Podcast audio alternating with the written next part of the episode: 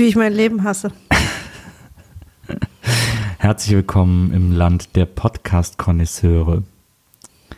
Ihr hört richtig, denn ihr hört WIMAF und zwar unser fünfwöchentliches WIMAF-Spezial mit dem Titel Meine Freundin hasst die Lindenstraße. Und das vielleicht mal vorweg, weil so viele Leute sich daran ergötzen und immer so einen Spaß daran haben und denen das so viel Spaß macht. Meine Freundin, in diesem Fall Maria Lorenz, hallo Maria, Hi. hasst die Lindenstraße wirklich. Du bist echt so ein Arschloch. Das ist, man muss wirklich sagen, das ist, wenn man Maria beobachtet, wie sie Lindenstraße guckt, das ist ihr wirklich eine körperliche Qual. Ich bin noch nicht sehr weit vorgedrungen. Ich habe sie schon ein bisschen so weit, dass sie schon auch miträtselt, wie es weitergehen mag. Aber Habe ich das gemacht heute? ja, hast du heute gemacht. Aber trotzdem merke ich hier immer noch, also es ist immer noch so, dass ich, dass ich mich, dass ich ein bisschen schlechtes Gewissen habe, wenn Ach, wir zusammen komm. Lindenstraße gucken. Hast du nicht. Doch, doch, habe ich ein bisschen, weil du wirklich leidest. Ja, ich hasse es. Und weil du mich das wirklich aber auch ätzend. mit jeder Faser spüren lässt, dass du leidest. Weil du auch davon ausgehst, dass das meine Schuld ist. Naja, das ist ja ein Fakt, Nils. Ich verstehe auch immer noch nicht, warum wir uns alle hier treffen, um mich zu quälen und warum wir nicht dich auch quälen mit irgendwas anderem. Ja, das machen wir irgendwann, aber ich verstehe nicht, wie Das ist ein. Sexismus, Nils. Ich, nee, überhaupt nicht. Ich, du bist einfach, du bist leidend lustiger als ich. Nee, ich glaube, ich bin hassend lustiger als du. Hass und Leid ist das, ist ein, ist ein Geschwisterpaar Der Extraklasse. der, der Emotionen. Ich habe so krass Bock auf ein Eis gerade. Haben wir Eis? Oh, wir haben ja Eis. Wir haben alles. Aber wir essen ja gerade kein Eis. Ne. Kleiner Einblick in unsere Privatsphäre. das heißt, ich, hab, ich bekomme Lindenstraße und keinen Zucker. Aber ich kann dir nachher so ein Eis bei Penny holen. Was für ein Eis? So ein Joghurt-Eis. Nee, das ist doch eklig. Joghurt ist doch so leicht säuerlich. Wie können denn Leute was leicht säuerliches als eine Süßigkeit Ja, verkaufen? aber dieses Joghurt-Eis mit Himbeer, das ist ganz lecker. nee. Okay, sorry. Habe ich dich also schon wieder verärgert. Also, wir sind angekommen bei Folge 5 von 7 Millionen ja, richtig. mit dem fantastischen Titel Unabsehbare Wendungen. Spoiler-Alarm, nein. aber das fand ich so geil. Jede Wendung war wahnsinnig absehbar. Also ich muss, äh, ich kann vorweg sagen, für mich bislang eine der schlechtesten Lindenstraße-Folgen. Das, Ich- da kannst du, also das ist tatsächlich so, dass jetzt die sechs Folgen, die ich bis jetzt gesehen habe, da keine der anderen irgendeine Sache abgräbt. die sind für mich wirklich, das ist alles das Gleiche. Nee, das finde ich. Ich finde, dass das echt keine gute Folge war. Die war nicht sehr ausgewogen, die hat nicht so richtig gut funktioniert. Ich habe ein bisschen, also ich habe eine eigene Theorie dann aufgestellt, während ich sie geguckt habe. Okay, aber dann lass mich doch erstmal meine Achso, Entschuldigung. Featuring. Unabsehbare Wendungen, Featuring, gelähmte Beine, Hysterie und Kaviar, aperitivistisch, wer kann sich was leisten, intrigante Weiber und wir runden das Ganze ab mit ein bisschen Pädophilie. Ja, da ist doch eine ganze Menge los. Absolut. Ich möchte übrigens nochmal dazu sagen, ähm, erstens will ich mich heute ganz explizit bei euch allen nicht bedanken, dass ihr das so hypt. Bedeutet, dass ich überhaupt keine Ausrede mehr habe, diese, diese Sache hier unter den Tisch fallen zu lassen. Und ähm, jedes Mal, wenn Nils mir aufgeregt einen Tweet zeigt oder vorliest, wo einer von euch das besonders lustig findet, meine Freundin hat die Lindenstraße, wenn er da, als würde er gerade wie so ein kleines Kind, was Weihnachten hat, auf, mit einem Hopserlauf auf mich nein, nein, zugerannt nein. kommt. Nein, nein, das stimmt nicht. Ich, ich halte mich ja schon zurück. Ich hoffe ja immer, dass du es nicht siehst. Aber, wirklich? Nee, ich weiß ja, dass du es siehst, aber vielleicht. äh, Aber wer es auch doof findet, ist meine Mama. ja. Und zwar meine Mutter kann äh, meine Freundin Lindenstraße nicht hören, weil sie es nicht erträgt, wenn wir uns nicht verstehen. Das findet sie ganz unangenehm. Und das finde ich so niedlich. Das hat sie uns am Wochenende erzählt. Ich Weil sie hört nämlich WIMAF total gerne. Jede Folge. Aber sie kann die hier, die Lindenstraßenfolge nicht hören, weil sie kann es nicht hören, wenn wir uns streiten. ich würde sie auch jetzt an dieser Stelle gerne grüßen, aber sie kann es ja nicht hören. Du kannst sie einfach gleich anrufen und grüßen, wenn du willst. Ja, ist ja was anderes als so ein Shoutout, weißt du? Übrigens, auch das vielleicht noch vorweg. äh, Wir haben eine E-Mail von der Lindenstraße bekommen, Stimmt. ähm, in der uns erklärt wurde, dass in den ganzen Folgen nie äh, Originalmusik vorkommt, also äh, Originallieder. Die, die wir jetzt auf DVD haben. Genau, die, die wir jetzt gerade gucken, weil die für die DVDs nicht lizenziert werden konnten, weil Originalaufnahmen ja immer für eine DVD-Veröffentlichung neu lizenziert werden müssen, äh, als vorher, wenn sie im Fernsehen ausgestrahlt wurden und so. Und das ist ti- tierisch aufwendig und sehr, sehr teuer und oftmals gar nicht äh, lohnenswert. Ähm, deswegen wurden quasi alle Originalmusiken, äh, die in der Lindenstraße vorkamen, für die DVD-Versionen ausgetauscht gegen so wahrscheinlich GEMA-freie WDR-Musik.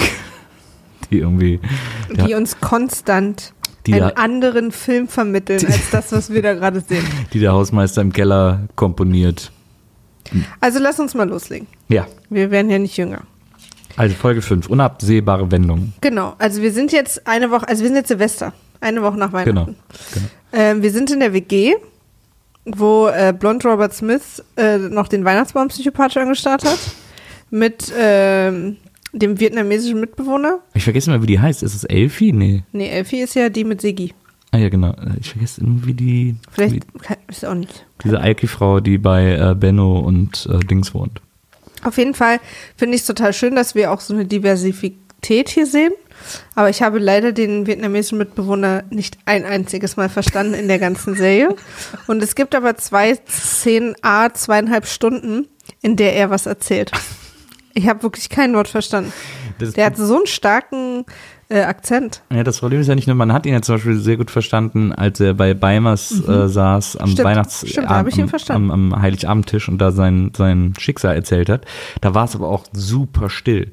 Jetzt aber ist Gung in einer Situation, wo Gung heißt er. Gung heißt er, wo er seiner Mitbewohnerin eine Geschichte erzählt, die auch andauernd dazwischen quatscht und reingrätscht, was es dann nochmal schwerer macht. Und sie hören, glaube ich, auch Musik. Nee, oder? das ist später nochmal ja, später gibt es andere noch eine Szene, wo sie so super laut Musik hört und er etwas erzählt, da ist, hat man überhaupt keine Chance. Hast du auch nicht verstanden? Nee, gar nicht. Okay. Ich habe da nichts verstanden. Ich glaube, er, äh, irgendwas Buddhistisches oder sowas erzählt er ihr da irgendwas mit. Ja, das ist, da ist einfach, das ist nicht möglich, da Keine was zu verstehen. Also, und das liegt jetzt nicht nur an Gungs Akzent, sondern auch, weil da der Ton einfach Horror ist. Und, so und, laut ist. und er erzählt halt irgendwas, also ich, was ich grob mitbekommen habe, ist, dass er ein schlechtes Gewissen hat, dass er den Beimers das Weihnachtsfest versaut hat, wegen Ja. seiner traurigen vietnamesischen Geschichte. ja. Und, ähm, und sie reagiert darauf geübt pragmatisch, sie so, er soll sich nicht so einpissen, sondern einfach einen Blumenstrauß und dann legst du den den hin und dann ist auch gut, ja, was er dann auch macht. was er dann noch macht. Aber er schleicht sich nachts vor ihre Tür, weil er sich so schämt, dass er nur noch nachts unterwegs ist und auch äh, fünf Wochen lang den gleichen Pullover trägt vor Schreck. Ja, er legt den, dann Blumen, den Beimers einen Blumenstrauß vor die Tür mit einer Karte und auf der Karte steht Danke und Entschuldigung, glaube ich. Ja. Ja. Und aber anstatt, dass sie ihm das schlechte Gewissen nehmen und zu ihm gehen und sagen, ey, ist nicht so schlimm. Ja. Ach, das ist aber nett. Ja. Ciao. Ich habe ja auch diesmal, also ich bin ja jetzt sechs Folgen drin. Das heißt, ich bin jetzt Experte. Ja.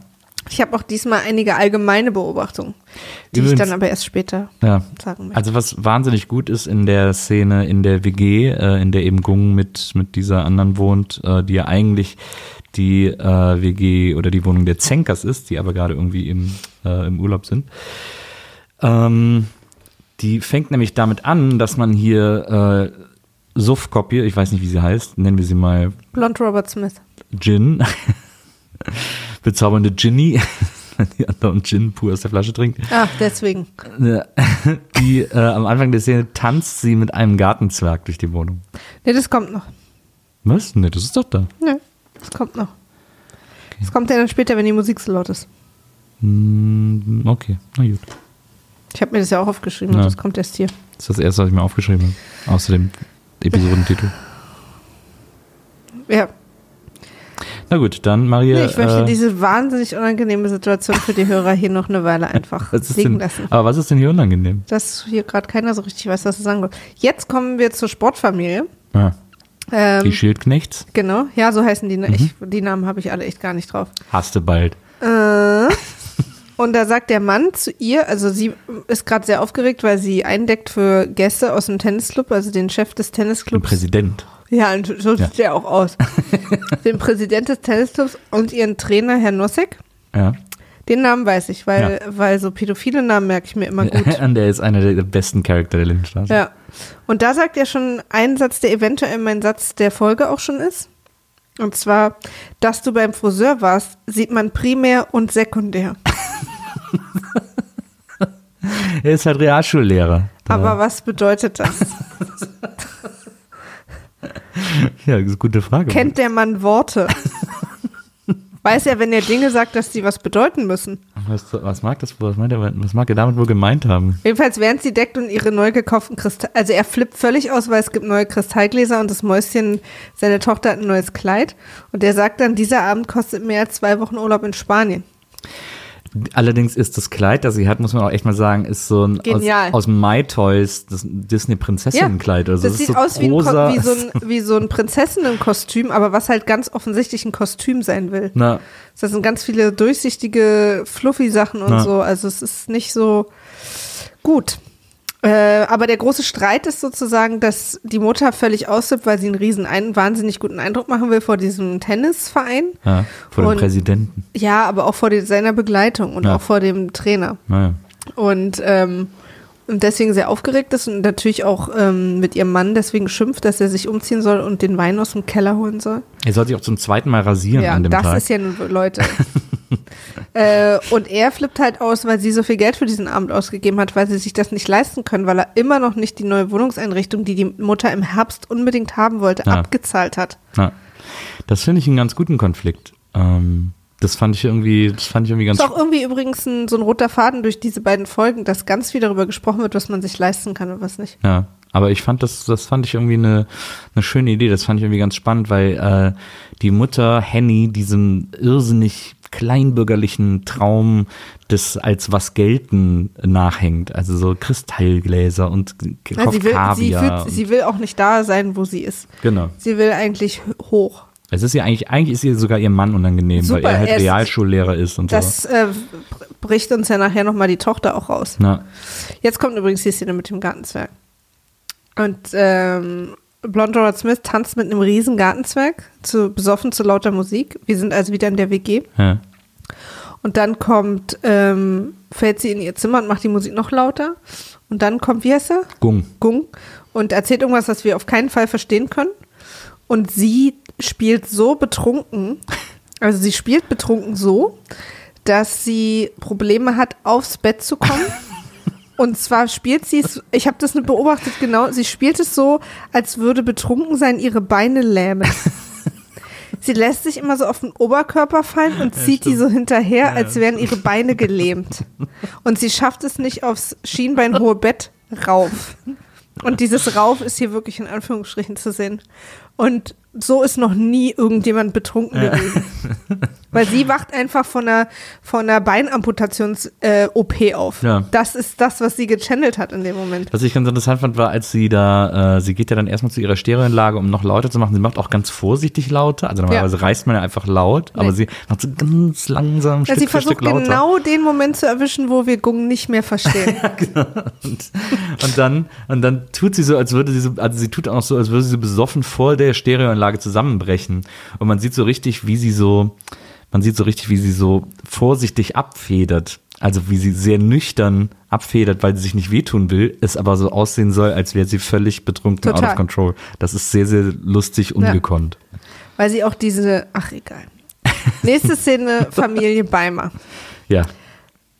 Mutter Beimer versucht, und ich zitiere, seit einer Stunde Griechenland zu erreichen. Aber das fand ich interessant, weil sie versucht es nämlich heimlich. ja, ja. Wenn, äh, als Willi nach Hause kommt, tut sie so, als hätte sie gerade als hätte sie gerade gepullert. Ja, genau. Legt sie auch mittendrin, während sie ihre Nummer diktiert, legt sie auf. Ja. Ich weiß gar nicht, wen sie da eigentlich dran hatte. Das Hotel oder irgendwie, keine Ahnung.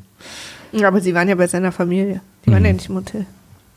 Ja. Sie versucht Griechenland Vielleicht das. Postamt. Ist ja so, ich meine, man sieht ja, wir sind Mitte der 80er, man sieht ja, dass überhaupt nicht jeder ein Telefon hat, wie wir auch unten bei Else Kling immer sehen und ihrer Nachbarin, die dann für die immer Anrufe entgegennimmt und so. So ist das dann da in Griechenland vielleicht auch. Jedenfalls kommt Willi dann nach Hause und dann reden sie halt kurz darüber, dass, ja, sie ruft bestimmt nachher an und heute Abend ruft sie noch an und so meldet sich bestimmt noch später. Ja. Und dann sind wir auch schon in der nächsten Szene. Aber es ist wirklich völlig unklar, wieso sie das für ihn verheimlicht. Weil sie ja weiß, dass sie so getan hat, als wenn sie das okay finde, dass sie dahin fährt. Ja. Ähm, weil sie aber die Pille gefunden hat, findet sie es jetzt nicht mehr okay. Aber das kann sie ja Willi nicht sagen. ja, aber sie sorgt sich ja trotzdem mit ihm zusammen. Also, Aber sie hat ja ihm gegenüber so getan, ach, lass sie doch mal, das wird alles gut und so. Und dass, dass sie sich jetzt aber so krass sorgt, Ja. ist ja wegen der Pille. Und das hat sie ihm ja nicht erzählt und das will sie ihm ja auch nicht erzählen, weil sie ganz genau weiß, und so ist es ja auch am Ende, dass er sie dann am Ende dafür verantwortlich macht. also du meinst quasi, dass sie zuerst mit Marion sprechen will, ohne dass Mhm. das Hans mitkriegt. Genau. Verstehe. Oder sich zumindest vergewissern will, dass alles gut ist. Hm, verstehe. Weil sie weiß, sie hat es ja erlaubt, dass sie fährt. Und jetzt, und dann würde ja, wenn was schief geht, Willi das hundertprozentig auf sie beziehen. Ja. Wie er Ja. es ja auch später macht, ohne dass er das weiß mit der Pille. Das kommt auch gar nicht mehr auf. Nee, überhaupt nicht. Deswegen habe ich da jetzt auch gar nicht dran gedacht. Ich bin halt schlauer als du. Nächste Szene. Ja. Henny, heißt sie Henny, Ja. ja. flippt völlig aus und wirft echten Kaviar auf den Boden Na, und wird richtig, richtig krass hysterisch. Ja, die ist, die ist Frau am Rande des Nervenzusammenbruchs. Wenn sie nicht sogar schon über den Rand hinaus ist, ähm, weil dass ihr jetzt auch noch vorgeworfen wird, dass das alles zu teuer ist und so von Franz, das ist für sie absolut nicht in Ordnung und sie rastet einfach volle Kanne aus. Deswegen und dann, ich glaube, der Kaviar fällt ihr runter. Der Kaviar fällt ihr runter und sie macht ihn dafür verantwortlich, weil Genau. sie sagt, er macht sie so nervös, dass sie den Kaviar fallen lässt. Dann will sie ihr schwer verstörtes, schwarzhaariges Kind, was immer nur in so super creepy Musik in der Ecke stehend beobachtend gezeigt wird, was Ne, wirklich. Na, aber die ist so, die ist, äh, was wir von der ja wissen, von diesem Kind, ist, dass die so ganz viele Heimlichkeitsissues in dieser Familie hat. Das ist ja die, die auch Schokolade im Na, Briefkasten es ist halt die, gebunkert die, hat. die quasi das, das Klassische, wenn eins der Kinder so ein Talent ist, Ja. wird das andere halt total vernachlässigt. Ja. Gerade von so einer ehrgeizigen Mutter. Ja. Und deswegen macht sie einfach ihr eigenes Leben auf und hat sich quasi angewöhnt, einfach alles zu beobachten. Und Bescheid zu wissen an Stellen, wo die Leute sie einfach nicht auf dem Schirm haben. ja, genau. Also sie wird Spionin. und nicht Yoshi. ähm, mir ist aufgefallen, dass es wahnsinnig wilde Schnitte gab in der Folge. Ja, Also teilweise hatte ich das Gefühl, dass mir hier mitten im Satz weggeschnitten wird. Konntest ja gar nichts ausatmen. Und dann sind wir aber wieder im, noch bei der gleichen Familie ein bisschen später. Alle sitzen schick gemacht auf der Couch und die Gäste kommen nicht. ja, Und äh, die Tochter wirft dem Vater vor, dass er er ist. ja. Und ich dachte, was ist das denn bitte für eine asoziale Familie? Also alles wird diesem Vater vorgeworfen. Ja. Das ist echt so krass, dass sie den Kaviar fallen lässt und die Tochter wirft ihm ja im Prinzip nur vor, dass er er ist. ja. Also dass er einfach, dass sie, dass sie ihm das pein, dass ihr das peinlich ist, dass, dass er Grundschullehrer ist und dass die Leute aus dem Tennisclub auch deswegen nicht kommen, weil sie, weil sie so normalos sind und weil sie so, sie sind einfach so, so, so, sie sind einfach nur so das Volk. Ja, das stimmt. Da ist der große Tanja Schildknecht-Meltdown und äh, Weißt du die Tochter? Mhm. Fängt an mit, hey, Vater, ich rede mit dir. ja, sie macht ihn richtig rund. Sie callt ihn volle Kanne out und das ist echt eine bittere Szene, so dass die Tochter da die Mutter channelt und dem Vater all die Vorwürfe macht, die die Mutter ihm auch jetzt in den letzten vier Folgen schon tausendfach gemacht hat. Aus, oh, ich finde auch, dass, dass der Vater immer gar nicht so dumm argumentiert, auch gegen die Mutter, Mhm. äh, und dass er in dem Moment gar nichts sagt. Ja. Aber wir, es ist natürlich vom Drehbuch vorgesehen, dass wir sie zu Ende ranten hören. Naja, es ist ja auch bei der Tochter, wenn es die Tochter sagt, ist es nochmal was anderes, als wenn es die Frau sagt, irgendwie, weil die Tochter ja eigentlich ein anderes, einen anderen Blick auf dich äh, haben sollte als die Mutter. Weil das Nee, ist ja er ist halt auch sehr schockiert, ne? Naja, das ist ja echt krass, einfach dieser mütterliche Blick, den sie da, den sie dir an den Hut wirft. Mhm. Das ist schon übel. Aber ich finde es wahnsinnig merkwürdig, wie, wie sie denken, was sie alles dem Vater vorwerfen können, dass er einfach so ein, er hat halt nichts aus sich gemacht. Ja. Das ist bitter. Ich mag den. Ich mag den auch. Mich macht nur diese absoluten kafkaesken Wohnungen richtig fertig. es ist so diese Überlegung, können wir diesen Raum noch etwas kleiner machen und etwas voller stellen? Und mit etwas so ein Tick dunklere Möbel noch. Ja. In jeder einzelnen Wohnung würde ich absolute, würde ich völlig ausflippen und das hätte das Gefühl, dass ich hier ersticke. Gute Frage. Welche Wohnung fände ich am gemütlichsten? Hm, Ich glaube, die WG. Dieser Küchentisch, das ist irgendwie, und äh, diese Küche da, die ist irgendwie noch ganz gemütlich mit dem Sofa drin und so. Ich glaube Yoshis Wohnung. Ich kenne da nur die Küche, aber es ist eine geile alte 60er Jahre Küchen. Das ist so eine, wie bei Oma, aber das ist ja heute wieder cool. Das ist alles so retro. Ja. Das, da, die Küche fand ich am besten. Ja. Weil die war auch, wirkte auch relativ, man konnte laufen. ja. Ähm, Jetzt sind wir bei Sigi und Elfi? Elfi. genau. Weil nämlich äh, auch super merkwürdig, sorry, aber Ja, das ist ja, das haben wir ja schon festgestellt in den letzten Folgen, dass das auch wirklich das seltsamste Paar ist, an das ich mich auch wahrscheinlich zu Recht gar nicht mehr erinnern kann. ich in finde die nicht seltsamer als die anderen. Du hast dich an die anderen dann nur länger gewöhnen können. Ja, aber dass die weg sind, finde ich, hat schon einen Grund. Dass die so schnell weg waren auch. Weil die sind das Weirdo-Pärchen. Das ist irgendwie. Ähm, also irgendwie, sie ist ja alleine zu Hause und bereitet alles vor, macht einen Briefumschlag für Siggi. Ähm, und dann kommt er nach Hause und dann sagt sie zu ihm irgendwie, äh, komm, lass uns Champagner trinken und macht dabei Champagnerohren. Es gibt offensichtlich ein Champagnerohren. Zeichen. Ne? Die er aber nicht sehen kann. Ja, es gibt offensichtlich ein Zeichen für Champagner. Diese, die, Ja. Offensichtlich gibt es die Champagnerohren, weil wenn sie sagt, wir trinken Champagner, dann Sie macht sie seine so, Hände, äh, ihre Hände an seine Ohren und macht so Öhrchen. macht so Hasenöhrchen. Genau. Ja, Champagnerohren. Und er ist ganz aufgeregt und hält einen ganz aufgeregten Monolog. Ich komme hier gerade nach Hause und dann erwarte ich nichts und jetzt ist hier wieder Weihnachten. Das ist ja toll. Vielleicht fragst du erstmal, was los ist, bevor du hier gleich so eine Dankesrede, so eine vorbereitete hältst. Ja, Weil ich dachte jetzt, sie sagt, sie ist schwanger oder so. ja habe ich auch gedacht. Weil sie ja vorher auch noch mit Papa telefoniert hat. Genau, habe ich auch gedacht. Aber, Aber, es ist was viel Absurderes passiert. Ja. Sie, hat einen fertig getippten Brief von seiner ehemaligen Freundin, die auch seine ehemalige Kollegin ist, die gesteht, dass sie ihm diese Verleumdung, dass er irgendwie sich hat äh, bestechen lassen, untergeschoben hat. die ist ja auch in einer Folge vorgekommen, in der dritten Voll- oder so. War die zweite, irgendwie bei dritte ihr? Folge, genau. Stand sie, und da war ja noch Frau Kling unten so aufgeregt. Und da muss ich, huch, Hast du gehört, ne? ja, aber mein Handy ist doch aus. Mein Handy ist auf Flugmodus. Das ist dein Handy. Mein auch Flugmodus. Komisch. So Leute, nochmal ein kleiner Einblick in unsere Flugmodus. Äh, Ähm, und das ist, das ist zum Beispiel einer der äh, Gründe, warum das für mich eine nicht so starke Folge ist. Ähm, diese Erklärung aus dem, also ich habe das Gefühl, das ist ja jetzt die fünfte Folge, ich habe das Gefühl, als die Lindenstraße dann von der ARD äh, gesagt wurde, ja, macht das mal, das finden wir interessant, wir gucken mal, wie das läuft, hat man erstmal vier Folgen bestellt und hat gesagt, wir gucken mal, wie es anläuft. Und dann lief es halt sehr, sehr gut an. Die Leute waren alle aufgeregt, wollten uns alle sehen, wollten uns alle gucken. Und dann musste man schnell weitermachen. Und die haben natürlich einen riesen Vorlauf, die haben einen Vorlauf von, weiß ich nicht, einem halben Jahr oder so normalerweise. Ähm, aber da am Anfang war das vielleicht alles noch nicht so rund und dann musste man hektisch die fünfte Folge schreiben. Die anderen Folgen, da wurde es dann wieder besser, aber bei der fünften Folge, die ist, also schon mal, ich finde schon der Titel, eine unabsehbare Wendung. Das ist der Titel für eine Serie, ne? Für eine Serienfolge. Ist echt so, okay, die nächste, die nächste Folge heißt dann erste Seite Drehbuch oder was? Also so, das ist so einfach so Ja. eine Beschreibung dessen, was man Ja. in einem Drehbuch machen muss. am Ende ein Cliffhanger. Zusammengesetzt, ja, zusammengesetzte Buchstaben. Das ist, Eine Kamera war auch am Set. das, also das ist schon mal der Titel, da will man Ja. schon irgendwie verhauen. Schickt uns mal Titel. Schickt uns mal so geile, offensichtliche, irgendwie so eine de deskriptiven Titel. Macht das mal. Eine Straße in München. Äh. Nee, das ist ja nicht, das ist ja nicht, das gehört ja nicht zu einer Serie. Nee, nee, das stimmt. Naja, auf jeden Fall, das ist schon mal, das ist schon mal. Also jetzt sollte ich jetzt zeigen, wie es nicht macht. Ja, genau. Äh, der Titel ist auf jeden Fall schon mal so super lazy. so. Irgendwie, okay, wir beschreiben einfach, was wir hier machen.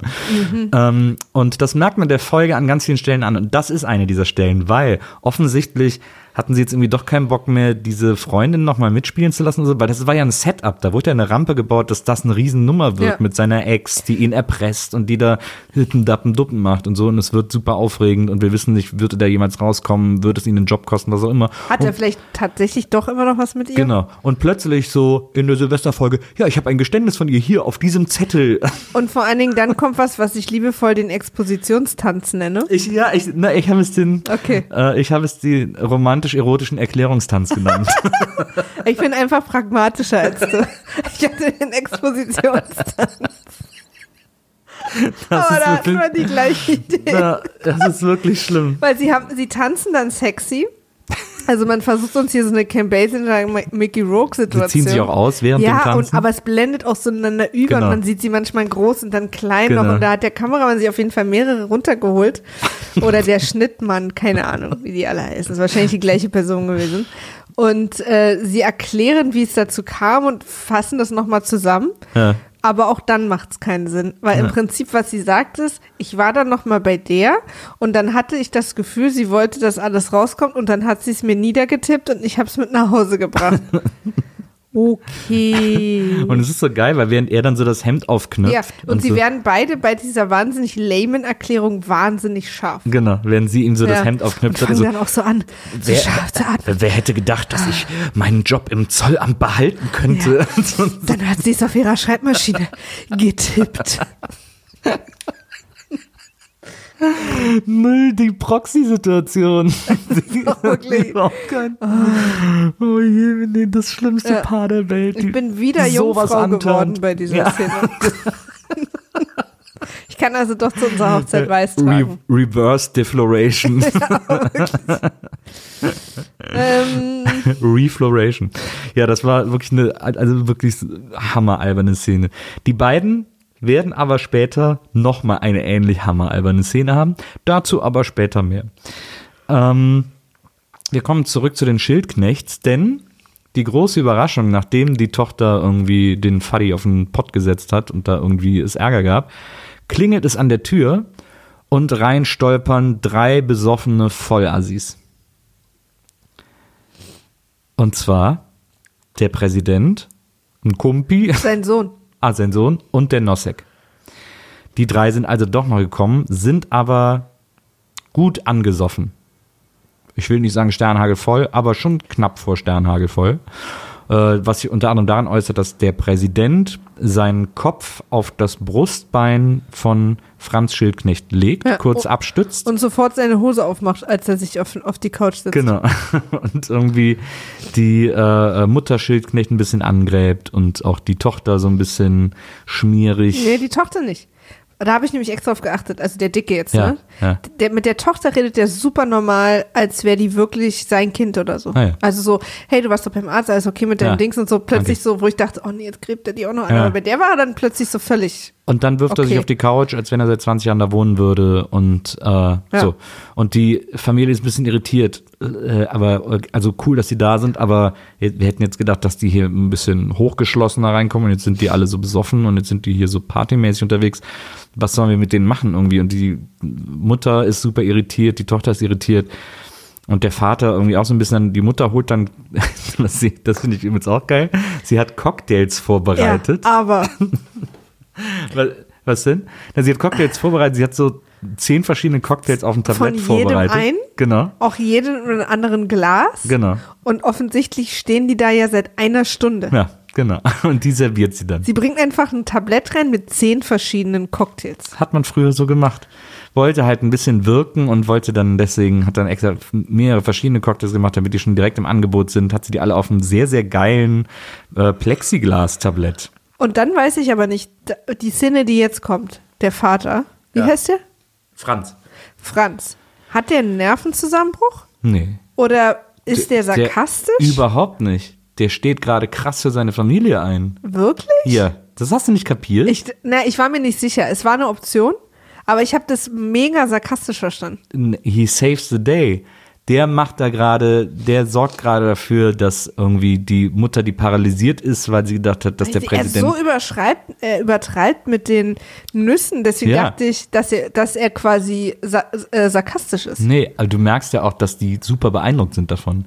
Ja, Der- ich habe mir keine Ahnung. Diese toten Gesichter, die denken, dass sie Schauspieler Nee, sind. nee. Ich weiß Der- überhaupt nicht, was das Der ist. Präsident Ach sagt so, ja aber ich dachte so, Der nee. Präsident sagt dann, oh, stimmt, Ja, ja. die schmecken wirklich viel besser. Ja, ja, so. dass die beeindruckt sind, habe ich verstanden. Ja. Aber ich, aber äh, hätte ja sein können, dass sie seinen Sarkasmus nicht bemerkt haben. Überhaupt nicht. Er, er wirft sich richtig für seine Familie in die Bresche und denkt irgendwie, komm, damit ihr happy seid, spiele ich das Spiel mit und mach den jetzt mal hier. Weil ich habe das nämlich so verstanden, dass die dann ankommen und dann sind die gar nicht so schick und wollen das gar nicht. Und Genau. dann macht er jetzt einen auf Outcall und so, ja, hier, ne? Aber dann mache, oh, Nee, nee. hier, Herr Präsident. Die sehen ja alles, die nicht so schick sind. Die Mutter ist auch so ein bisschen enttäuscht. Die weiß Klar. deswegen nicht mehr so richtig, wie sie reagieren soll. Aber hat die die nie vorher getroffen?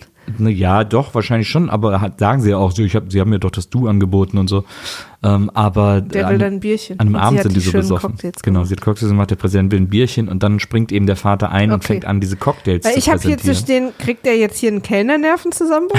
Weil ich wirklich dachte, oh, hier, die Nüsschen. Das ist jetzt irgendwie, okay, wir kommen alle wieder runter.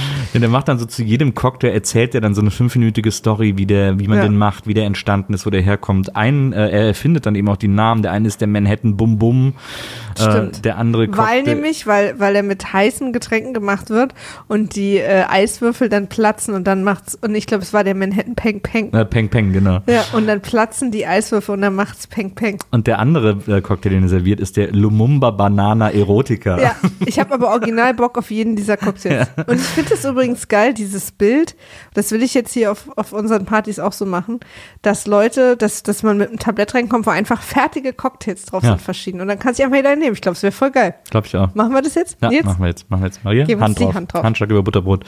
Ja, ich finde das, äh, ich fand das super toll, weil er dann richtig für seine Family einsteht, obwohl er es wirklich nicht müsste. Er hätte allen Grund, irgendwie Ja. die auflaufen zu lassen, aber er denkt sich, komm, die macht das happy, wenn wir hier jetzt so tun, als wenn wir die mega weit gereisten, kosmopolitischen, super feinen Leute sind und deswegen mach ich, zeige ich jetzt mal, wie das richtig geht. Und er haut richtig einen raus, so, also sein, es er hat auch was leicht Lehrermäßiges, er ist das ja auch, die wissen das ja auch und so, ähm, aber er erzählt dann, wo, wo die Drinks herkommen, warum die so aussehen, warum die so gemixt sind, dann äh, reichen sie Nüsse, dann sagt er, ja, das sind besondere, das sind Polarnüsse, die sind gefroren, werden dann aufgetaut und deswegen schmecken die so besonders, das sind so sibirische Polarnüsse Deswegen und so. bleiben die auch so knackig. Genau. Und, äh, und dann der Typ ist dann so und sagt, ja stimmt, sie schmecken wirklich ganz anders und so. Und so, die Leute sind richtig beeindruckt davon. Und dann äh, sagt er irgendwie, und ich erhebe mein Glas auf meine Tochter, äh, sie ist ein toller, sie ist eine tolle Sportlerin, möge sie auch immer äh, bescheiden bleiben oder irgendwie sowas sagt er ja dann. Ähm, so ein bisschen so Augenzwinkern, so, ne? Äh, äh, sei Aber zufrieden sehen mit wir dem, was denn du hast. irgendein Zeichen von Sympathie in den Gesichtern? Ja, weil dann ja auch die Tochter aufspringt und sagt, oh, danke, Papi. Sie bedankt sich, die anderen denken, sie bedankt sich für den Toast, aber in Wirklichkeit bedankt sie sich dafür, dass er gerade irgendwie. Naja, siehst du, ähm, und ich war einfach so krass abgelenkt von der, von dem Pädophilie-Vibe im Raum, dass ich das nicht, das hat mich so fertig gemacht. Ja, nee, da bedankt sie sich richtig bei ihrem Vater dafür, dass er da gerade diese Riesenshow abgezogen hat. Und um das kurz zu erklären, der Nosek, der Trainer, Mhm. ihr Trainer, was ich schon auch überhaupt nicht bedenkenswert finde, dem sie sehr viel Zeit allein verbringt, Ja. zwinkert ihr halt so zu, wie zwei Leute sich zuzwinkern, die später noch Sex haben, aber die anderen wissen es noch nicht. Der Nosek ist, der ist kein Pädophiler, der ist ein Schmieri, aber der ist nicht pädophil. Also ich bitte dich, diese Szene. Ich kann, ich kann mich an das Zwinkern ehrlich gesagt gar nicht so richtig erinnern. Habe ich hier irgendwie gerade nicht hingeguckt. Wir haben hier eine Lindenstraßen-Verklärungssituation. Nee, ich habe da offensichtlich wirklich gerade nicht hingeguckt. Ja, absolut. In den 80ern war es ja auch noch okay. So, und jetzt äh, kriegt Mutter Beimer so eine Silvestertraurigkeit. Ja. Kurz nachdem wir das dämlichste Kindergesicht aller Zeiten sehen. Der aussah wie du übrigens als Kind. Naja, also nicht das Gesichtsausdruck, aber die Haare und so. Das ist wirklich gar nicht. Naja. Eins der Waisenkinder, die gerade bei den Beimers Genau. äh, zu Gast sind. Und Mutter Beimer ist so ein bisschen traurig, weil sie sich halt Sorgen macht um Marion. Ja. Und legt sich dann auf Willis Schoß und lässt sich streicheln. ja. Ach, die arme Mutter Beimer. Ja, verstehe ich auch. Und äh, ähm, Und dann kommt die Szene, die ich noch meinte. Ja, Denn äh, mittlerweile haben anscheinend äh, Sigi und Elfi fertig gesexelt, haben sich wieder angezogen und sind dann nochmal für die Silvestersause ins Akropolis rübergegangen, auf der anderen Straßenseite, um da mit den Griechen zusammen Silvester zu Sirtaki zu tanzen. Sie tanzen im Kreis, um sie rum tanzt noch ein größerer Kreis in die entgegengesetzte Richtung. Und ähm, während sie tanzen, die Kamera steht in der Mitte dieser Kreise und verfolgt die beiden, hält die beiden immer in der Bildmitte, äh, aber dreht sich natürlich die ganze Zeit mit, weil die sich ja die ganze Zeit drehen. Sie tanzen, drehen sich, singen, tanzen, lachen, jubeln und haben währenddessen einen super wichtigen Dialog über ihre Zukunft. ah, Orga, eine Menge Orga. Orga. Klassische Tanz-Orga-Situation. Und es ist so super laute Musik und Ja. als wenn das nicht reichen würde, weil man sowieso schon Probleme hat zu, Bin zu gespannt, verstehen. ob du das gleiche sagst wie ich. kommt dann auch noch, jedes Mal, wenn er was sagt, macht Elfie nämlich Juhu! Das habe ich hier auch stehen. Und immer so mega laut, dass man auch seinen Text Man hat ihr offensichtlich, man hat ihr offensichtlich in der Regieanweisung gesagt, dass sie mit ihm diskutieren, aber auch mitfeiern soll. Ja, genau. Weil immer wenn sie gerade keinen Text hat, macht sie genau. Yeah! Aber auch so ausgesprochen, so, Ja. so sie es ablesen. Yeah! Ja! Juhu! Hey! Wahrscheinlich stand das sogar auch im, im Drehbuch. Das ist der absolute Albtraum.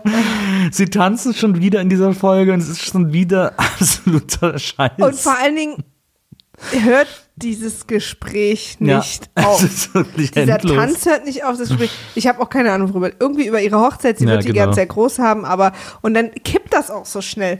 Also sie reden noch über die Hochzeit, sind noch beide happy und dann sagt sie, dass die wird ja mein, weil er sagt, das können wir uns nicht leisten, dann sagt sie, es kann doch mein Vater zahlen, dann sagt er, aha, oh, der Vater, oh, ich bin ihm wohl nicht fein genug, dann muss er alles zahlen, da was, aha, oh, oh, yeah! Ja, und das ist, aber, das ist aber so geil, weil diesen aggressiven, diesen aggressiven und beleidigten Text spricht er auch, während er noch ja. tanzt. Ja, ja. Das Kreis ganze tanzt. Gespräch, was irgendwie gute vier, fünf Stunden geht, Genau. wird getanzt und yeah, juhu gesagt. Und ich finde es so krass, wie wahnsinnig schnell immer alle aggressiv und beleidigt sind. Na, das ist, da hat man natürlich auch nicht viel Zeit zu verlieren, aber das ist gerade bei den beiden ist das auch, äh, ist vielleicht auch gar nicht so gut gespielt. Und dann äh, ist die nächste Szene, dass ähm, Else Kling nachts wach geklingelt wird, von dem Haustelefon sozusagen rangeht und erfährt, dass der äh, Mann von der Frau gegenüber Yoshi in der DDR äh, festgenommen wurde wegen Spionageverdacht und richtet ihr das auch aus. Äh, und äh, sie war auch äh, zwei Tage ist ja schon überfällig gewesen, Ja. deswegen rechneten wir mit schlechten Nachrichten. Wir dachten, er ist erst tot. Ja. Ähm, ist er aber nur innerlich. er ist in der DDR festgenommen worden, in Leipzig. Und, ähm, und ich check immer noch nicht, dass sein Job ist, dass er Erde aus verschiedenen Städten holt. Ne, sein Job ist ja Bestatter. Ja, aber dass sein Unternehmen ist, das äh, auf Bestellung vor allen Dingen auch, loszufahren in die DDR und aus verschiedenen Städten Heimaterde zu holen. Naja, zu Zeiten der Mauer war das vielleicht noch, aber das ist ja dann auch Aber schon er, in dass er wirklich auch in die Städte fährt. Also wir sind mal ganz ehrlich, er soll einfach hinten auf den Hof gehen und ein bisschen buddeln. da ist er halt einfach zu aufrichtig zu. Das ist jedenfalls der Cliffhanger, der böse Spionageverdacht. Genau. Also alles in allem eine Folge, die ich nicht sehr rund fand. Ich finde, da ist so äh, wahnsinnig viel Erklärbärtext. Äh, da sind wahnsinnig, da, die Ex-Freundin wird im Off sozusagen abgefrühstückt. Ähm, da passiert wahnsinnig viel im Off. Äh, das hat mir alles nicht so richtig gut gefallen. Also ich fand die Folge natürlich sehr rund. sehr unausgewogen. Und ich fand sie sehr gut. Mir hat sie wirklich richtig gut gefallen. Aber wie immer einfach jede Folge von der Lindenstraße gibt mir sehr viel. Aber nimmt Jeder, die. Aber weißt du, unterm Strich muss man einfach gucken, ob man noch lebt. Okay, Folge 6. Wie hieß sie? Ich habe mir das nicht aufgeschrieben. Ähm, äh, habe ich mir auch nicht Ach doch, aufgeschrieben. der Heimkehrer oder die Heimkehrer Ach, stimmt, oder so. äh, Stimmt. die Heimkehrer. Featuring. Das teure Diätzeug aus der Drogerie. Das Reißen. Bechamelsoße kotzen. Alle meine Entchen. Und dem merkwürdigsten Streich der Welt. Das Reisen oder das Reißen? Das Reißen. Aber wieso sprichst du das Reißen? Wieso ist da plötzlich ein Sächsischkeitsblitz in dich hineingefallen? Wieso hast du das Reißen gesagt?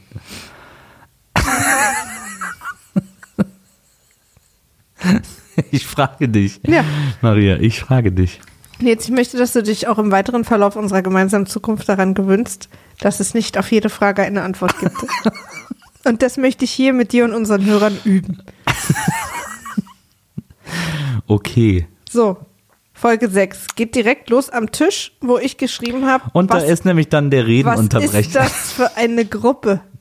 Ich habe den jetzt mal kurz, Entschuldigung, ich habe den kurz nachgemacht. Ich weiß. Aber was ist das? Wer sind die? Ja, also, ähm, am Tisch sitzt. Tatsächlich nochmal neue Menschen, oder? Na, wir haben den Doktor ja schon ein paar Mal gesehen. Äh, am Tisch sitzt Dr. Dressler ähm, mit seiner äh, Sekretärin, Sprechstundenhilfe. Sprechstundenhilfe, Sekretärin und Geliebten ähm, äh, Elisabeth Flöter. Ähm, aber am Tisch sitzt auch noch Dresslers Sohn, Und ihr Sohn. genau, ihr Sohn Carsten und Dresslers Sohn, dessen Name ich- Frank. Ah ja, Frank, genau. Der ist auch, der ist, war mir auch nicht mehr geläufig. Also der das war der einzige am Tisch, den ich nicht mehr kannte. Ähm, aber das sind die vier, die am Tisch sitzen. Und zwar bei Dresslers zu Hause. Und Carsten und Frank sind gerade von ihrem USA-Studienaufenthalt zurückgekommen. Sechs Monate. Und äh, wie überall in der Lindenstraße, weil offensichtlich irgendein Nervengas im Trinkwasser ist, sind alle wahnsinnig angespannt und sehr konfrontativ. Das stimmt. Das Krasse ist, äh, in der Szene äh, fängt es damit an, dass äh, Ludwig, also Dr. Dressler, eine Rede hält dafür, dass die Jungs wieder da sind, was auch sowieso schon bescheuert ist, dass man bei vier Leuten am Tisch eine Rede halten will. Aber okay, sei es drum. Äh, ist ihm halt wichtig Das ist irgendwie. mein Alltag mit dir, weißt du, ne? ist ihm halt wichtig, deswegen klopft er auch so ans Glas an. Ja, ich will ja keine Rede halten, aber ich halt mal eine. Und dann hält er eine Rede. ist doch süß. Sein, er hat seinen Sohn sechs Monate nicht gesehen. Er freut sich einfach, dass er wieder da ist. Genau, und dann hätte eine Rede, wie toll das ist, dass sie das gemacht haben, dass sie wieder da sind, dass aber jetzt der Ernst des Lebens anfängt und dass man sich jetzt keinen Spaß mehr leisten kann im Studium. Ja, ja. Und die ganze Zeit donnert ihm der mega vorlaut, sein mega vorlauter Sohn Frank äh, in die Kandare und sagt immer, fängt einfach mittendrin immer an zu reden und erzählt irgendeinen Scheiß. Ja, und macht halt einen auf so Investigativjournalist irgendwie, äh, dass er immer wieder äh, seine Mutter ins Spiel bringt, um uns alle darauf hinzuweisen, dass er nicht einverstanden ist mit der Frau am Tisch. Hat übrigens überhaupt nichts mit Investigativjournalismus zu tun. Das stimmt, Ich ziehe das jetzt hier wieder zurück. Versuch das gerade rauszuhören, was du meintest. Nee, ich ziehe es selber wieder zurück. Ich bin ein Mensch, der seine Fehler anerkennt, sich entschuldigt und sich dann auch distanziert. Okay, aber in welcher Phase sind wir jetzt gerade? Noch in der Anerkennungsphase oder? Nee, ich verdränge noch. Ah ja, okay. Ähm, ja. Und äh, Also der Sohn ist halt nicht mal passiv-aggressiv, er ist Genau, und die waren ja irgendwie zusammen in den USA, aber haben sich offensichtlich nicht, mögen sich gar nicht. Hm. Also so, weil der andere findet ihn auch offensichtlich ätzend, der andere Sohn, und sagt diesen fantastischen Satz, ich benutze diese Gelegenheit. Das stimmt, da ich bin ich auch drüber gestolpert. Um ihm Carsten sagt das. Ja, Carsten sagt, ich benutze diese Und ich Gelegenheit. wusste nicht, dass man Gelegenheiten benutzt, aber er tut das. Ja, und dann der äh, Frank, der sagt immer so, ja, hier Carsten, unser Vorzeigestudent, ja, Ja, der ja, wird genau. mal, der wird mal Medizin-Nobelpreis gewinnen. Ist das jetzt Sarkasmus oder ist er auch wieder Frank einfach zur Hilfe geeilt? Was? Aber er ist doch Frank. Nee, äh, ja, ach so, wie heißt der andere? Carsten. Ist der Carsten zur Hilfe Nee, das war sarkastisch, Maria. Das war dann sarkastisch, ja, Das siehst du auch vor allem an den Gesichtsausdrücken aller am Tisch, die dann so peinlich betreten irgendwie schweigen. Ja, da halt überhaupt niemand in der Serie schauspielern kann, ist mir das halt nicht ganz klar, was die mir alle zeigen wollen mit ihren toten Gesichtern. Na, das ist doch, die, spielen das doch alle gut in der Szene, ist doch alles, äh, ist doch alles verständlich. Ich habe mich gefragt, ähm, bei Carsten. Übrigens, liebe Lindenstraße, ja, die uns ja auch schreiben und, und so und das auch einige von euch hören, äh, ich habe euch total lieb. Das wisst ihr, ihr seid gute Menschen, ne? Ich würde es einfach nur mal zwischendurch sagen. Ich habe euch ja auch kennengelernt und ich finde euch wirklich super toll. Und ähm, aber ich mag es trotzdem nicht so gerne gucken. Aber ich will einfach nur, dass ihr nicht beleidigt seid oder so. Also was ich mich gefragt habe, ist. Ähm, War das okay, Nils? Das war okay, Maria. Danke. Ähm, was ich mich gefragt habe, äh, das ist ja quasi der allererste Auftritt von Carsten Flöter in der Lindenstraße. Ähm, Georg Uecker, den viele auch kennen, weil er später hier äh, Schillerstraße zum Beispiel gemacht hat und so. Ähm, in, in Sat 1. Und bei äh, der Figur Carsten Flöter frage ich mich, ob die in der Serie ihr Coming Out hat. Ähm, weil da ist das jetzt natürlich in der ersten Folge noch gar kein Thema, kann ja auch nicht, weil es darum einfach gar nicht geht. Ähm, aber äh, ich frage mich, ob die da jetzt schon wissen, dass er schwul ist oder auch, ob er es schon weiß oder ob das erst noch im Laufe der Serie thematisiert wird und ähm, also ich meine, wäre schon blöd, wenn sie das nicht thematisiert hätten. Deswegen, aber ich versuche mich daran zu erinnern und ich konnte mich nicht mehr daran erinnern, dass das Thema war. Deswegen bin ich darauf gespannt, wie Carsten sein Coming Out hat. Ich nicht. Ähm, jetzt sind wir, Yoshi ist wieder da. Ja, Yoshi ist nach Hause gekommen, wurde äh, aus, der, aus dem DDR-Knast entlassen ja. und erklärt jetzt äh, seiner Frau in der Küche, während er alle Erde, Erdebeutel aus seinem Rucksack holt, Ja. was das für ein Missverständnis war und wie es dazu kam, dass er verhaftet wurde. Ja. Und es ist ja ein Grund, war ja, dass sie ihn dabei beobachtet haben, wie er an jeder Station aussteigt und irgendwas am Bahnübergang rummacht und dass sie deswegen dachten, er wäre ein Spion. Ja. Und dass sie deswegen dachten, dass er irgendwas in der Erde wegklaut, um die Bodenschätze der DDR auszunutzen. Klar. Und, äh, und da versuche ich jetzt mal, ich versuche jetzt einfach mal in der Logik mich zu bewegen. Ja? Also ich würde jetzt das alles erstmal gar nicht angreifen. Ja. Polizei ist ja, wissen wir ja bis heute nicht, sind ja nicht unbedingt die hellsten äh, Leuchten an der Lichterkette. Deswegen klar, er hat die Bodenschätze der DDR geklaut. ähm, aber dass sie ihm dann, also innerhalb dieser Logik Ja. entlassen und diese Erdesäckchen alle aber trotzdem gut beschriftet wieder mitgeben. Ja. Also ich weiß, er hat die beschriftet, aber dass sie das ihm alles einfach wieder so mitgeben, macht für mich überhaupt keinen Sinn. Da wäre ich doch, wenn ich so paranoid wäre, auf Nummer sicher gegangen, sagen, nee, die DDR-Erde, die bleibt schön bei uns. Was ich viel krasser fand äh, bei dieser Geschichte mit den Fopos, ist, dass er den quasi immer, egal was die ihm vorgeworfen haben oder gesagt haben, er hat den immer mega krass die Meinung gegeigt. Hatte überhaupt gar keine Angst zu denen, also laut seiner Erzählung. Weil ihr Wessis halt immer denkt, dass ihr über uns Ossis steht.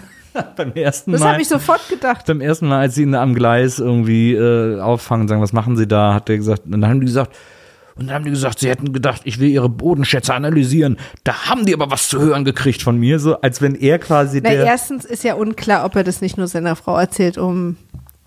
Ja, aber das fand ich super Um weird. seine er Angst das, nicht Weil die hat dann einzugestehen. auch nicht aufgehört, die Story, weil dann, äh, da haben sie ihn mitgenommen, jede Story in der Lindenstraße hört übrigens nicht auf. haben ihn dann mitgenommen und dann ähm, hat, ließ sich wohl diese Bodenproben-Sache nicht erhärten und haben gesagt, naja gut, dann machen sie halt, dann haben sie ihm irgendwas anderes vorgeworfen. Äh, ich weiß gar nicht mehr, nicht die Bodenschätze, sondern dann äh, wollen sie halt irgendwas anderes. Und dann hat er gesagt, und da bin ich dann richtig ausgeflippt und so. Und dann habe ich denen aber gesagt, das ist doch wohl, Ja, aber so erzählt man doch Geschichten. das ist doch immer. wohl die Höhe. So ja, erzählt man doch Geschichten. Immer. ja, aber es war irgendwie. Muss er doch von seiner Frau, muss er doch seine Ehre Ah, bewahren. ich weiß nicht, ich fand es irgendwie. Weil eigentlich hat er super- Angst gehabt und hat sich nämlich Pipi in die Hose gemacht. Ich fand super komisch erzählt und erklärt und so. Und die ganze, das ganze, der ganze Monolog, die ganze Story hatte auch nur einen Grund. Die wurde nur für eine einzige Sache benötigt, für eine einzige mini kleine Sache äh, benötigt. Äh, nämlich, dass er äh, so alle fünf Sätze so, äh, so macht. Ja, und dann haben die zu mir gesagt, sie wollen hier Boden, Bodenproben nehmen. Da haben die aber was von mir zu hören gekriegt. Hatschi! Da habe ich denen Ja. gesagt, das geht doch nicht. Finde ich auch super gut. Niesen nachspielen, indem man einfach Hatschi sagt. Ja, Yoshi und das schlechte Fake-Niesen habe ich Ja. diese Szene genannt. Ich will übrigens nochmal darauf zurückkommen, dass ich äh, finde, dass alle wahnsinnig gut schauspielern. Ja, ja, das ist wirklich schlimm.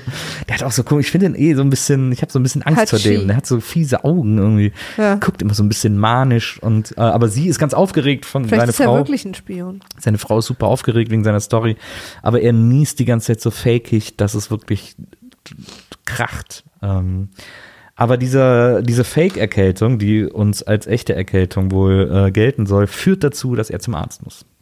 Ja. Und während Maria einschläft, Tut mir leid, ich bin sehr müde, es ist schon äh, nachts um zwei. Ähm, nee, aber bevor wir beim Arzt sind, ja, sind wir noch bei den Beimers zu Hause. genau. Wo Mutter Beimer Geräusche hört.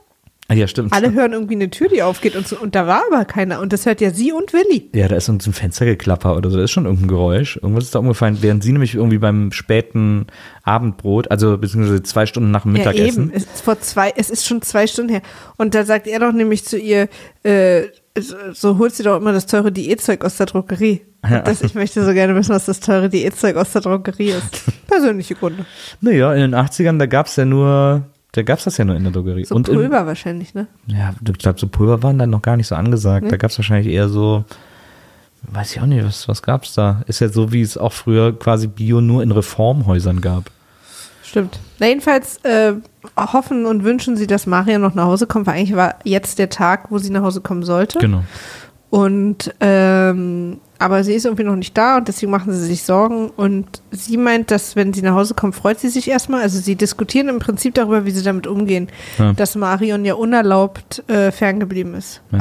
Und, äh, und äh, Mutter Beimer ist einfach nur, ich will einfach nur, dass sie gesund nach Hause kommt und ich werde sie drücken und freue mich, dass sie wieder da ist. Und der Vater ist so, na ja, aber ich möchte ihr eigentlich diese Reise nicht im Nachhinein erlauben. Ja. sondern ich will eigentlich schon sagen, so, das geht nicht und ich will hier mal ordentlich und bla bla bla. Und sie so, ja, nee. Und dann sagt er, es wird keine triumphale Heimkehr für Marion geben. Weil sie nämlich eigentlich dachte, dass sie mit Pauken und Trompeten da äh, empfangen wird und Ja. wieder Ja. so alle Spalier stehen, Total. Konfetti und Posaunen.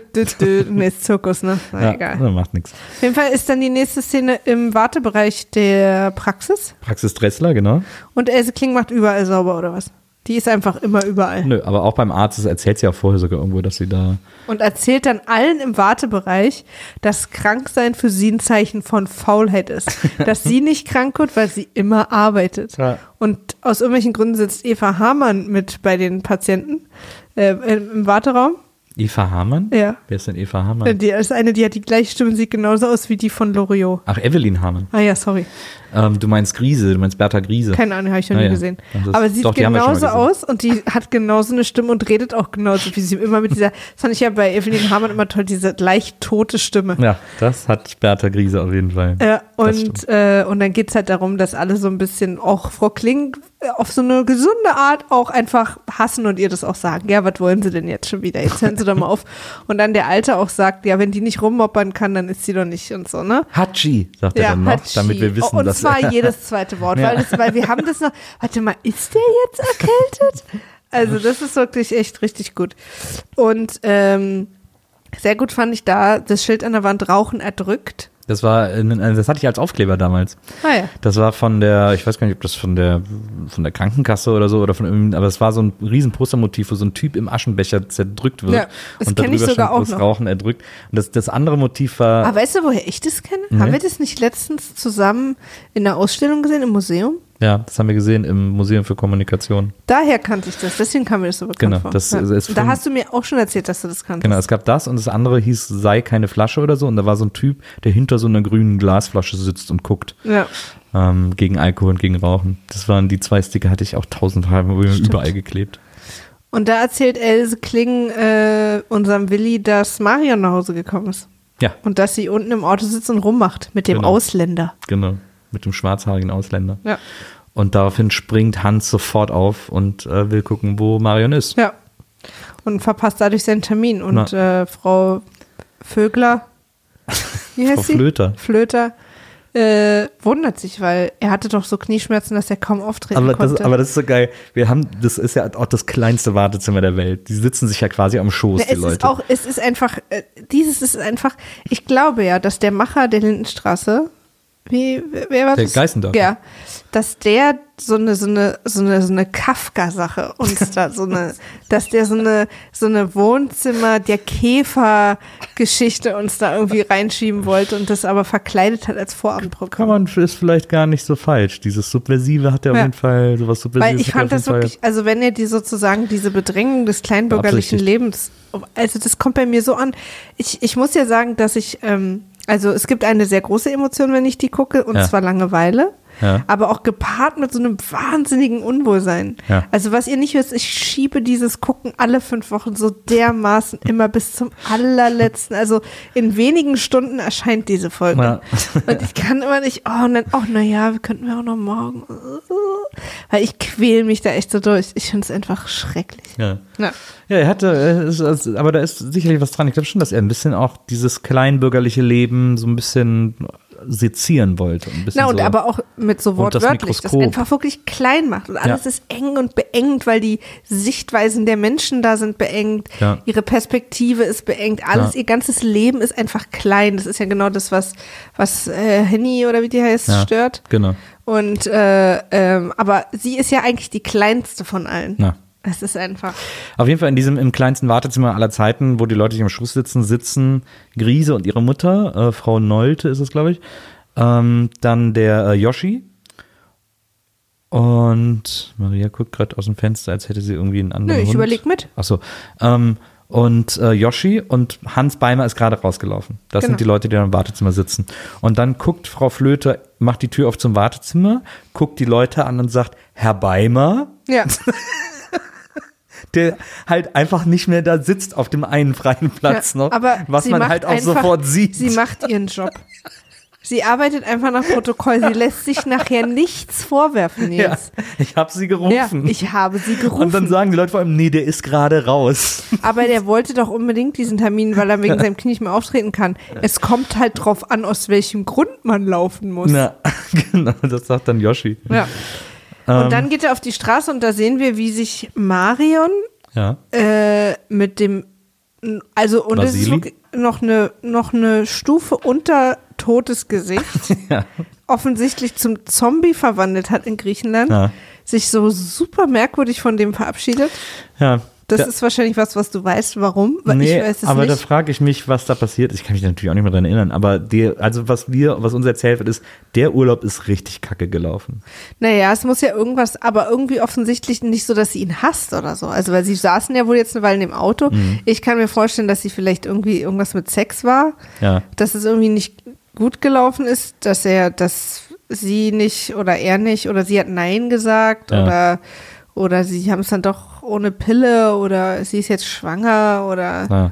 er hat ach, irgendwas. Ja, irgendeine Ambivalenz, aber, aber äh, eben keine von diesen, dass sie jetzt sich in, mit Pocken und Trompeten getrennt haben, weil sie haben Nee, ja wohl nee. noch eine Weile im Auto rumgemacht. ja, ja, aber es ist irgendwie trotzdem, sie verabschiedet sich sehr, sehr unterkühlt von ihm, sehr abwesend irgendwie. Also, Ich habe eine Sache, die mir gefällt. oh, was denn?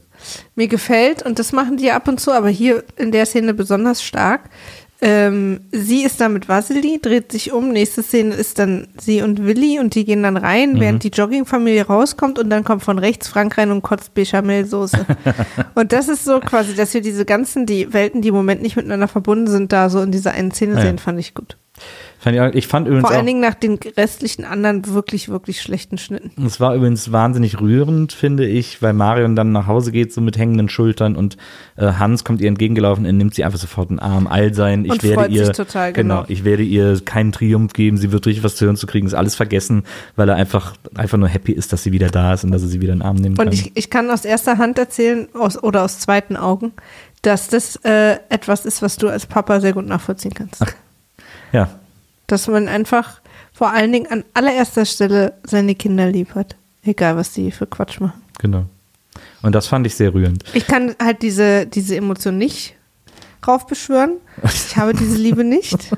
Aufbeschwört. Ich hatte mal einen Wellensittich. Ja. Ich war sehr froh, wenn er leise war. Und du hattest eine Katze, die du dann deinen Eltern gegeben hast. Genau. Die habe ich irgendwann bei meinen Eltern gelassen. Und ähm, ich reise viel allein.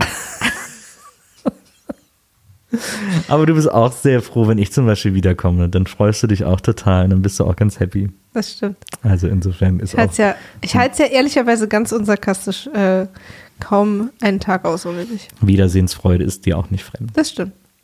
Naja, auf jeden Fall äh, nimmt er dann Marion in den Arm. Dann gibt es eben so eine Plansequenz, die tatsächlich ganz schön gemacht ist, weil dann, äh, weil äh, sie gehen in das Haus, in dieses Haupthaus, ich weiß immer, ich vergesse mal, welche Hausnummer es ist, Lindenstraße 7 oder so, wo die alle wohnen, so die Klingen und Beimer und wie sie alle heißen. Äh, sie gehen in dieses Haus rein, äh, Hans und Marion, dann kommen die Schildknechts raus und zwar auch ganz schön, alle vier. Der Vater läuft sogar auch mit, alle vier gehen jetzt joggen als Familie irgendwie, äh, in so total beknackten Joggingklamotten. Ähm, vorweg natürlich äh, Tanja und Henny, die beiden motivierten Frauen. Der Vater Franz so ein bisschen hinterher so und dann ganz hinten das Schokoladenmädchen, äh, den Namen ich immer vergesse. So schade, dass wir ihren Namen nicht kennen Na, eigentlich. die ist dann, die ist so die letzte und lässt denkt so, ja komm, lass die mal laufen. Und wir äh, fahren mit der Kamera mit der laufenden Familie mit, lassen sie irgendwann aus dem Bild gehen, denn dann kommt plötzlich ähm, Frank äh, torkelnd ins Bild und also wir haben uns ja gerade eben über Blond Robert Smith und schlecht besoffen spielen lustig gemacht, aber hier hat Blond Robert Smith ihren Meister gefunden. Absolut. Weil Also die haben alle einen sehr guten Kurs äh, belegt damals, wie man betrunken spielt. Weil nämlich, was wir erstmal glauben sollen, es wird ja später herausstellen, dass es ganz anders ist und äh, vielleicht ist das genau das Krankheitsbild, ich glaube es aber nicht, ähm, ist Frank äh, so nach Silvester super stram, verkatert, irgendwie kommt er irgendwie morgens in der Lindenstraße wieder an, ähm, hat richtig durchgefeiert, hat richtig einen drauf gemacht und so torkelt da über die Straße und kotzt, wie du so schön sagst, Bechamelsoße. Bechamel? Ja. Sagt man nicht Bechamel?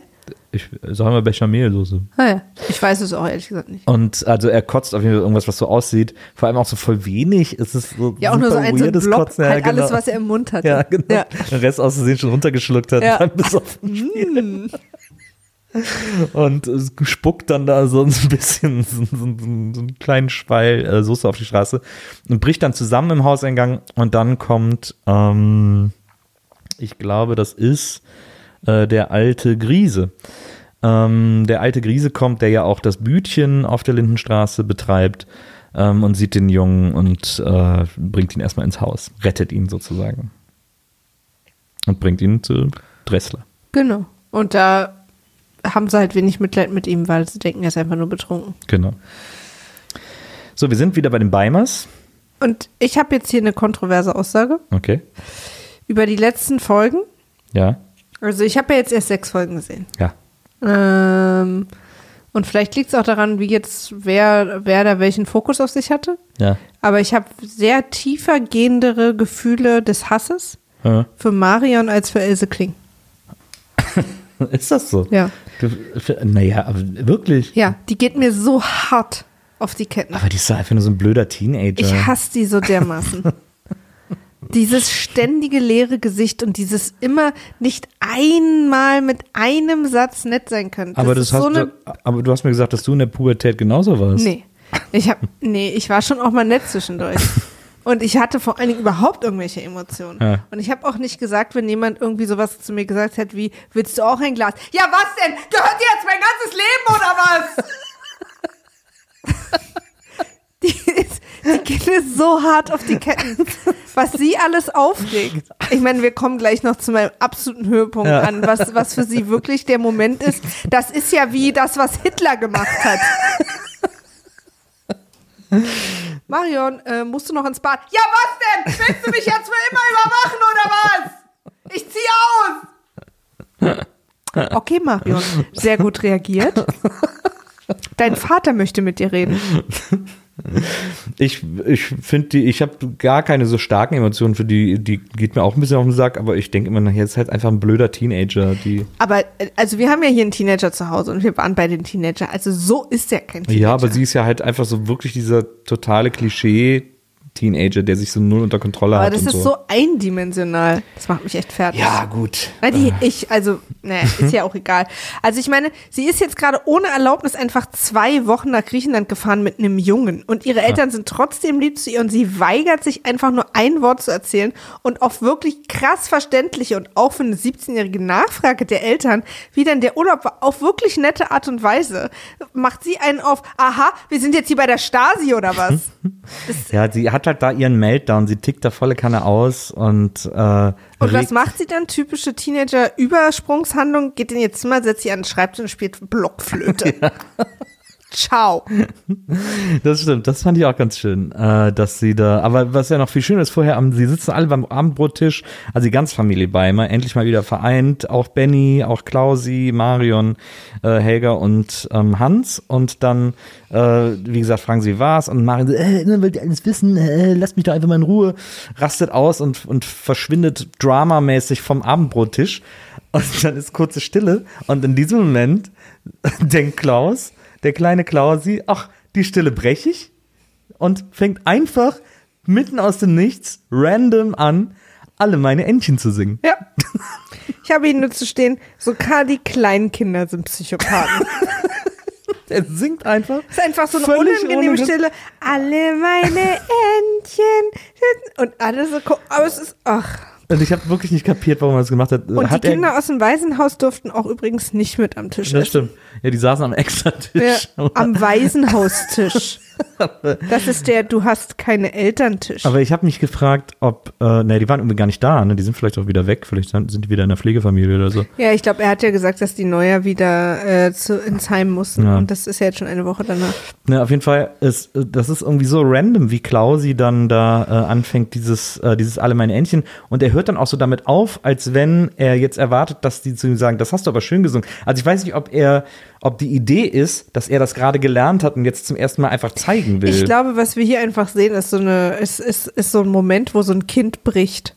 Weil, ähm, weil einfach die, alle Menschen in seiner Familie sich auf so eine Art und Weise so dermaßen psychopathisch verhalten. Alle haben leere Gesichter, keiner reagiert, wie gesunder Menschenverstand es vorgibt. Und Klausi versucht jetzt einfach nur mit irgendwelchen Übersprungshandlungen und fängt einfach an zu singen und macht, malt sich eigene Menschen und imaginäre Freunde aus, um irgendwie weiterzuleben. Ja.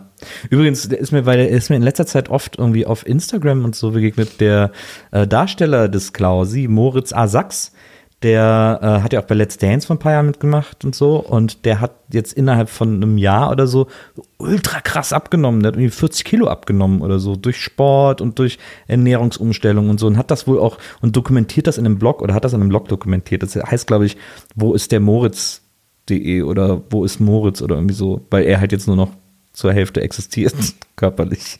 Aber das finde ich irgendwie ganz schön. Das, irgendwie die Bilder sind ganz gut. Und er hat da echt krass, krass, Krass. dran gearbeitet und so. Und das ist sehr beeindruckend. Und das wollte ich mir jetzt auch mal in Ruhe durchlesen, wie Ja. er das gemacht hat. Haben wir bei dir als, äh, als erstklassige Zuckersüchtige, können wir Ja. vielleicht noch was lernen. Absolut. So, äh, aber als er noch so klein war, fängt er auf jeden Fall plötzlich mitten aus dem Nichts an, äh, alle meine Indien zu singen. Und ich hatte es wirklich einfach nicht kapiert. Ich habe wirklich gedacht, er hätte es einfach gelernt und naja, wie auch immer. Wir Ähm, sind dann jedenfalls wieder beim Arzt. Ah ja, stimmt. Ach so, stimmt. Das habe ich mir gar nicht aufgeschrieben. Ja, aber irgendwie äh, stellt sich dann am Ende der Sprecht oder am Ende des Tages irgendwie raus, dass mit Frank, das kann ja doch nicht nur ein Kater sein, weil dem, der sieht wirklich schlecht aus. Wir Ja. hatten ja gleich schon so eine Vermutung. Ja. Und sein Vater misst dann auch nochmal seinen Puls und hört ihn ab und so. Und dann stellt sich raus, dass der irgendwie so Herzrhythmusstörungen hat. ja. Und dass er ihn deswegen nochmal in Ruhe untersuchen muss. Genau. Ähm, und dann klingelt aber sein Telefon und da ist jemand dran und er sagt, du bist ja pünktlich wie die Uhr. ja. Und ich bin aufmachbar wie eine Schublade oder was? Aufmachen. Ja, was ist denn das? Man sagt doch pünktlich wie die Maurer oder so, aber doch nicht pünktlich wie das Gerät, was die Zeit anzeigt.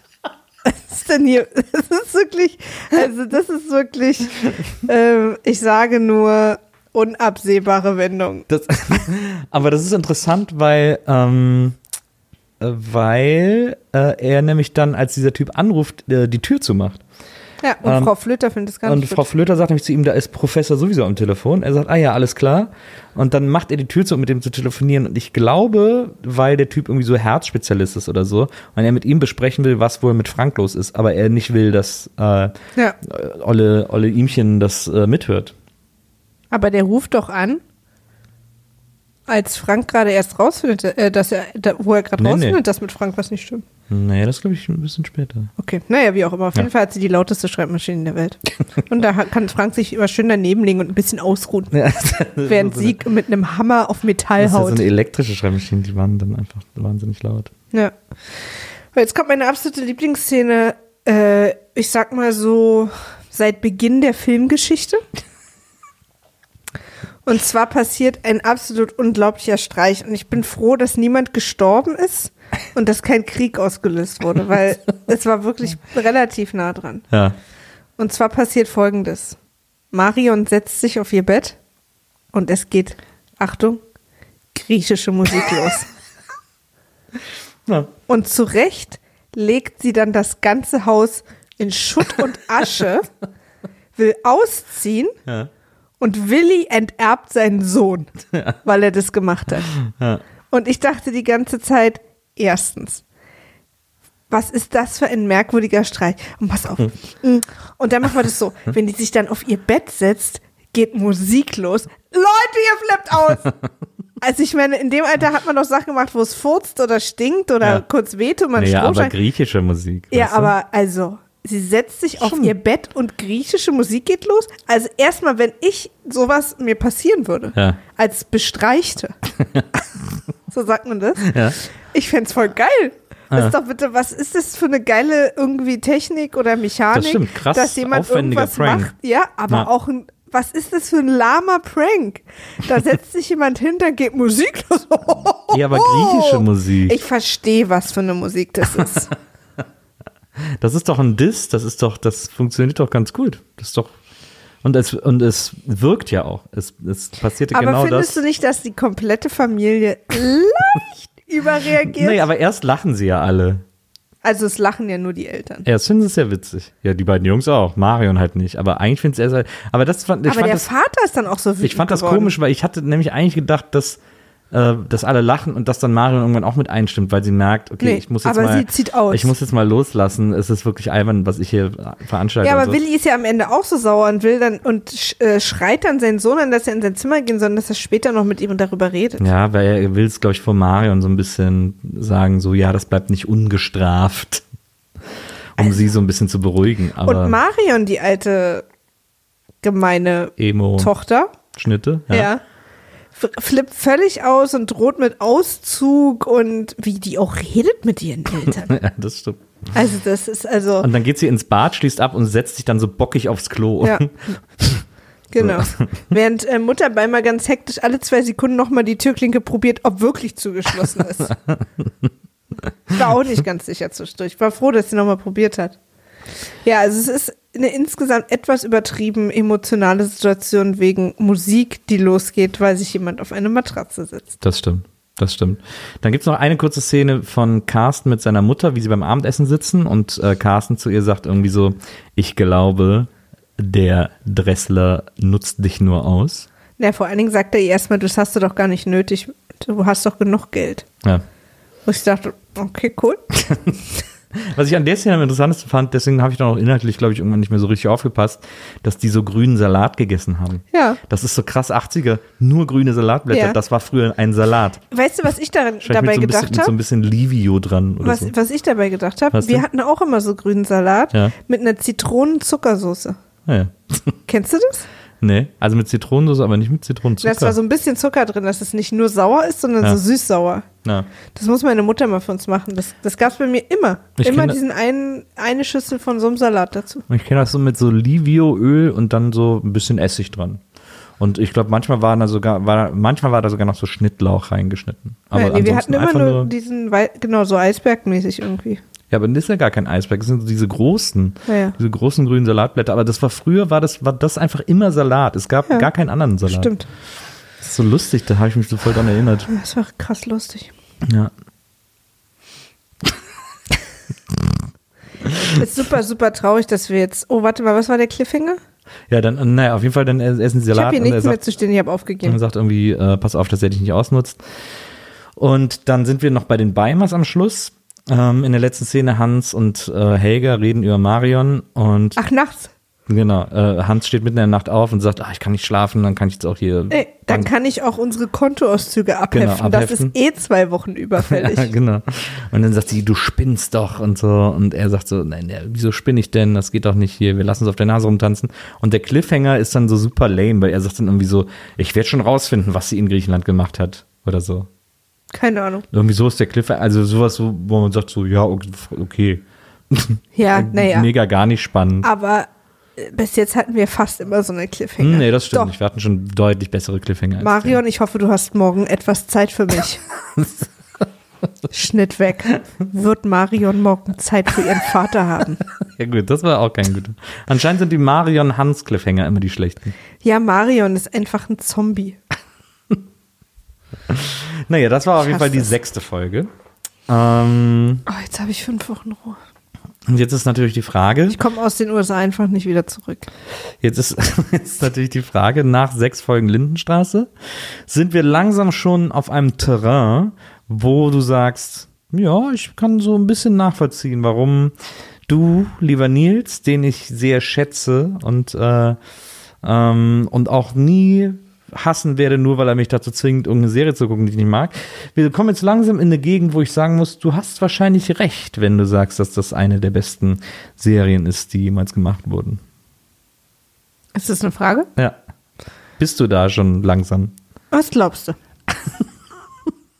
Ich will dir jedes Mal die Chance geben, uns hier mit reinzuholen in deine Emotionswelt, ob da, ob sich da was getan hat. Also ich sag mal so. Ich sag mal was Positives. Sehr Du hast heute sogar schon einmal was Positives gesagt. Stimmt. Ja. Aber ich bin, Diese Plansequenz. ich bin in Gönnerlaune. Wir haben wieder für zwei Folgen weniger gebraucht als für einen Film. ja. Das war gut. ja. Und ähm, Ich habe mich überlegt, ob ich, ich habe mich überlegt, ich habe überlegt, ob ich jemals in so einer Vierer-Familiengruppe joggen gehen würde. Ja, Sehr merkwürdig, aber irgendwie auch interessant. das stimmt. Und ich hoffe, ich habe dieses Jahr Silvester so viel Spaß wie Sigi und Elfi beim Tanzen. Du willst mit mir einen großen Erklärungstanz dieses Jahr an Silvester machen? Juhu! Nee, den großen Orgatanz. Hey, Maria, hast du schon die Heizkosten überwiesen? Yeah! Warte, ich muss noch das Bad putzen. Ja. Übrigens, schaltet auch nächstes Mal wieder ein, wenn ich die Heizkosten überweise. Oh. Oh, die feine Frau, die feine Frau, das Beispiel hat mir nicht gefallen. Die feine Frau, moderne Sprache, 21. Jahrhundert. Okay, das heißt also, wir werden noch ein bisschen weiter Lindenstraße gucken können, ähm, um dich zu überzeugen. Wir müssen so langsam irgendwann auch mal von dieser Chronologie, glaube ich, runter. Das wird dann aber irgendwie komplizierter, wenn ich einfach die besten Folgen aussuche, weil ich weiß, es gibt so viele gute Folgen. Ich weiß da gar nicht, wie ich die aussuchen soll. Ähm, da war, ist mir noch kein richtiger Modus operandi klar. Wenn ihr da eine Idee zu habt oder auch Wünsche, wie wir Lindenstraße weitergucken, äh, schreibt uns auf Twitter äh, mit dem Hashtag WIMAF oder schreibt uns eine E-Mail an wimaf.polatis.de, weil ich finde, können doch die Hörer entscheiden, oder? Das stimmt. Aber da die Hörer ja schlau sind ähm, und die äh, dieses Format lieben, wollen ja, dass es so lange wie möglich läuft. Deswegen schreiben sie einfach alle chronologisch. Weil dann läuft es für immer. Bis dass der Tod uns scheidet. Nee, bis du endlich einsiehst, wie gut diese Serie ist. Aber das geht halt nicht. doch, doch, das geht. Bis dir Zwiebeln schmecken. Also ich fange ja, langsam an, Zwiebeln zu essen. Okay, Leute. Äh, ich würde ja sagen, schön, dass ihr da wart, aber ich, mir wäre es ehrlich gesagt lieber, wenn keiner von euch das hören würde, damit Ja. die Hörerzahlen jetzt beweisen würden, dass wir den Quatsch hier nicht machen müssen. Ich glaube, diesen Gefallen kann dir niemand tun. Und mit diesen Worten verbleibe ich in Trauer, eure Maria. Bis zum nächsten Mal hier bei WIMAF. Wir freuen uns auf euch. Und ich freue mich jetzt auf einen schönen Feierabend mit dir, Maria. Ciao. Ciao.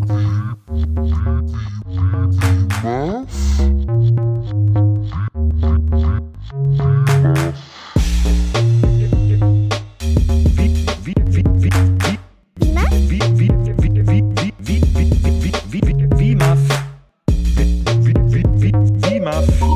Wiedersehen, Wiedersehen macht Freude. Wiedersehen, Wiedersehen, Wiedersehen macht Freude. WIMAF? Wiedersehen, Wiedersehen, Wiedersehen macht Freude. Wiedersehen, Wiedersehen, Wiedersehen macht Freude. WIMAF? Wie, wie,